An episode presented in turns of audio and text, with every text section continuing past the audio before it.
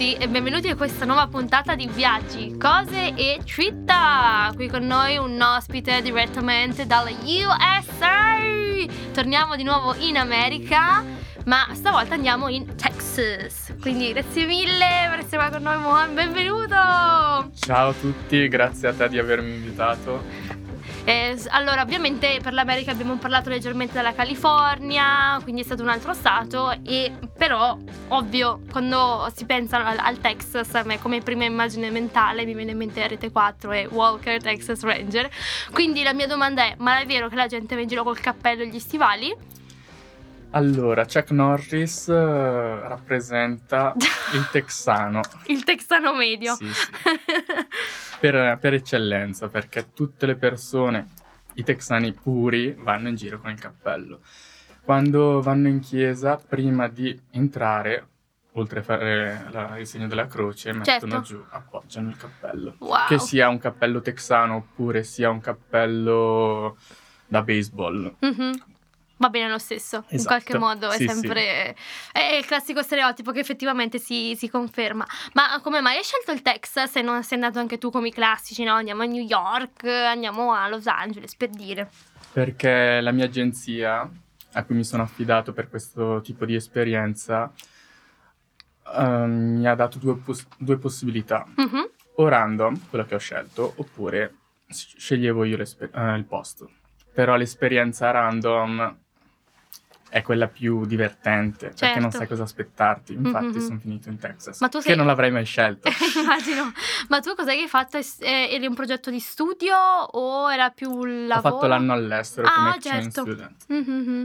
E quindi ti hanno spedito in Texas. In Texas. Dai, raccontaci un po' allora come, cosa possiamo fare in Texas, come i, i, classici luoghi da vedere del Texas, non lo so, dici tu. Allora, io sono finito a Crowell, un piccolo paesino del nord Texas, e sinceramente non c'è molto da vedere perché sono paesini piccoli e fanno le loro cose, nel mm. senso vivono la loro quotidianità, quindi per vedere qualcosa di che ne vale la pena devi andare un po' al di fuori. Mm-hmm. Una, io durante lo Spring Breakers con mio padre sono andato in New Mexico che sta proprio una ventina di miglia mm-hmm.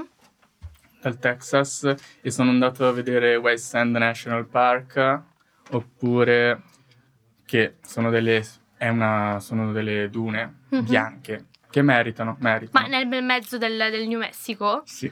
Ah, e sono, cioè, sono lì così eh, arrivi... è la particolarità. Allora, ci sono, esatto, è come essere all'inizio al Grand Canyon e poi a un certo punto ti trovi circondato dal bianco. Pensa a te, assurdo. Esatto. E poi un'altra è Carlsbad Cover National Park. Uh-huh. È, un, sono, è una caverna sì. profonda 230 metri con diverse stra- stanze mm. e merita di essere visitata assolutamente perché probabilmente è la cosa più bella che io abbia visto nel periodo in cui sono andato lì. Mm-hmm. Ma perché? Cosa c'è di, di, particolare? Allora, oltre la profondità di 230 metri, esatto. ci sono diverse stanze. C'è la Big Room che è veramente ci metti almeno 20-30 minuti a girarla tutta. Mm-hmm. E vedi. Ma è arredata in modo particolare, essendo sottoterra? O no, no. È, è, la salvaguardia della natura. Nel ah, senso, è una cosa okay. geologica. No, ci sapevo, sono pietre okay. E altre cose che adesso non ricordo. Comunque però, aggeggi, piante, alberelli. Quindi... No, no, è sottoterra. Ah, ah, ah, Quindi particolarmente calcare, rocce e ci sono un sacco di storie dietro. Però ci sono stato nel 2016-17 e adesso Quindi, non, eh, non ne ho memoria. memoria un po' sfocata. Comunque, esatto. se, ci, se ci troviamo, no, classica quando si fa la West, la Coast to Coast, magari se si arriva al New Mexico, vale la pena Questo, visitarla. Sì, vale la pena. Hai qualcos'altro da consigliare? No. Mm. Allora, oltre alle città Houston, Dallas, che meritano anche loro, però sono più o meno come le altre grandi città. Mm-hmm, quindi grattacieli, grandi grattacieli, parchi. sì, sì. Oltre a quello siamo a posto. Esatto. Eh, parla- co- c'è qualche cosa di interessante che possiamo fare? Mm, So che quando parlavo della Louisiana mi avevano detto che era interessante vedere questi americani che devono andare a mangiare ai, crocco- ai co- ai coccodrilli. Non so se anche nel Texas c'è qualcosa di particolare. So che tipo anche non ci sono le tende degli indiani, tipo le riserve naturali che è possibile visitare forse. Allora, di riserve naturali non ci sono andato. Non ci siamo andati, non No, lo sappiamo. Perché i texani e gli indiani non vanno Yeah. d'accordo. Ehm, però si possono fare tantissime cose come rafting, Mhm. cose acquatiche, si può arrampicarsi sulle rocce, que- le, le stesse cose che puoi trovare qua. Però la cosa più bella probabilmente che puoi fare in Texas, se hai un amico come io avevo, Trevor Johnson, voglio nominarlo perché era il suo Ciao, compleanno Trevor. l'altro giorno. Ehm, tipo lui aveva tanti ettari di, di- foresta. di terra Ah, ok. e andavi con i cavalli in giro, con il quad. Ah, nel è un ranch, sì, ok. nel ranch. E è stata una bella esperienza. Ci abbiamo messo due ore solo per girare metà. Mazza. Beh, ha ha la faccia dei possedimenti terrieri, cioè, insomma. Esatto, esatto. E, mm, c'è stato qualcosa che hai trovato culturalmente scioccante, no? Venendo dal, da un contesto europeo, andando in America, qualche shock culturale che ti ricordi ancora oggi? Allora, le armi. Mm? Si parla sempre Texas, le armi sono il loro amico e ne usano, ne beneficiano e fanno tutto quello che devono fare con le armi, però quando si- ti ritrovi lì a vedere le persone che quando entri nella loro casa al posto del portaombrelli trovi i fucili oppure da- sopra la scarpiera ci sono pistole e fucili, Ammazza. lì rimani un attimo pietrificato. Sì, magari con- come noi abbiamo i libri sulla, o la, la classica palla di vetro con Babbo Natale dentro, lì Esatto. trovi una, una pistola, insomma. No, è- poi anche se non sono esposte alcune pistole o fucili, tu vuoi fare una giornata di spari, vuoi sparare, Mm. loro hanno in cantina o altrove pistole anche ehm, texane, quelle a, a tamburo, fucili, mitra, qualsiasi tipo di genere. Ammazza, quindi l'hobby della, del- della caccia, tra virgolette, Esatto. è considerato uno degli hobby primari, no? Mm. Esatto. E anche i bambini di 5-6 anni possono utilizzarle, quello... Boh. Quindi, allucinante. Sì, pistole un po' più piccole, però le, le utilizzano. Mm, Tipo, eh, bello, vi- vi- vieni la tata stasera? No, non ci vengo. meglio, meglio di no. Esatto. Va bene. Hai, qualche- hai trovato qualche cibo particolare che mm, oltre al... perché comunque con la vicinanza, anche essendo un po' a sud, magari un po' di cibo messicano, forse tacos, cose così? Non lo so, o qualche cibo che ti ricordi. Allora, io dal tacos voglio allacciarmi a questo. Sono sempre stato intrigato. Mm, Ho sempre voluto provarlo. Poi, quando l'ho assaggiato, non è che mi sia piaciuto molto. Però invece tutti gli altri cibi che hanno proposto, soprattutto carne, ti dico che è veramente buono.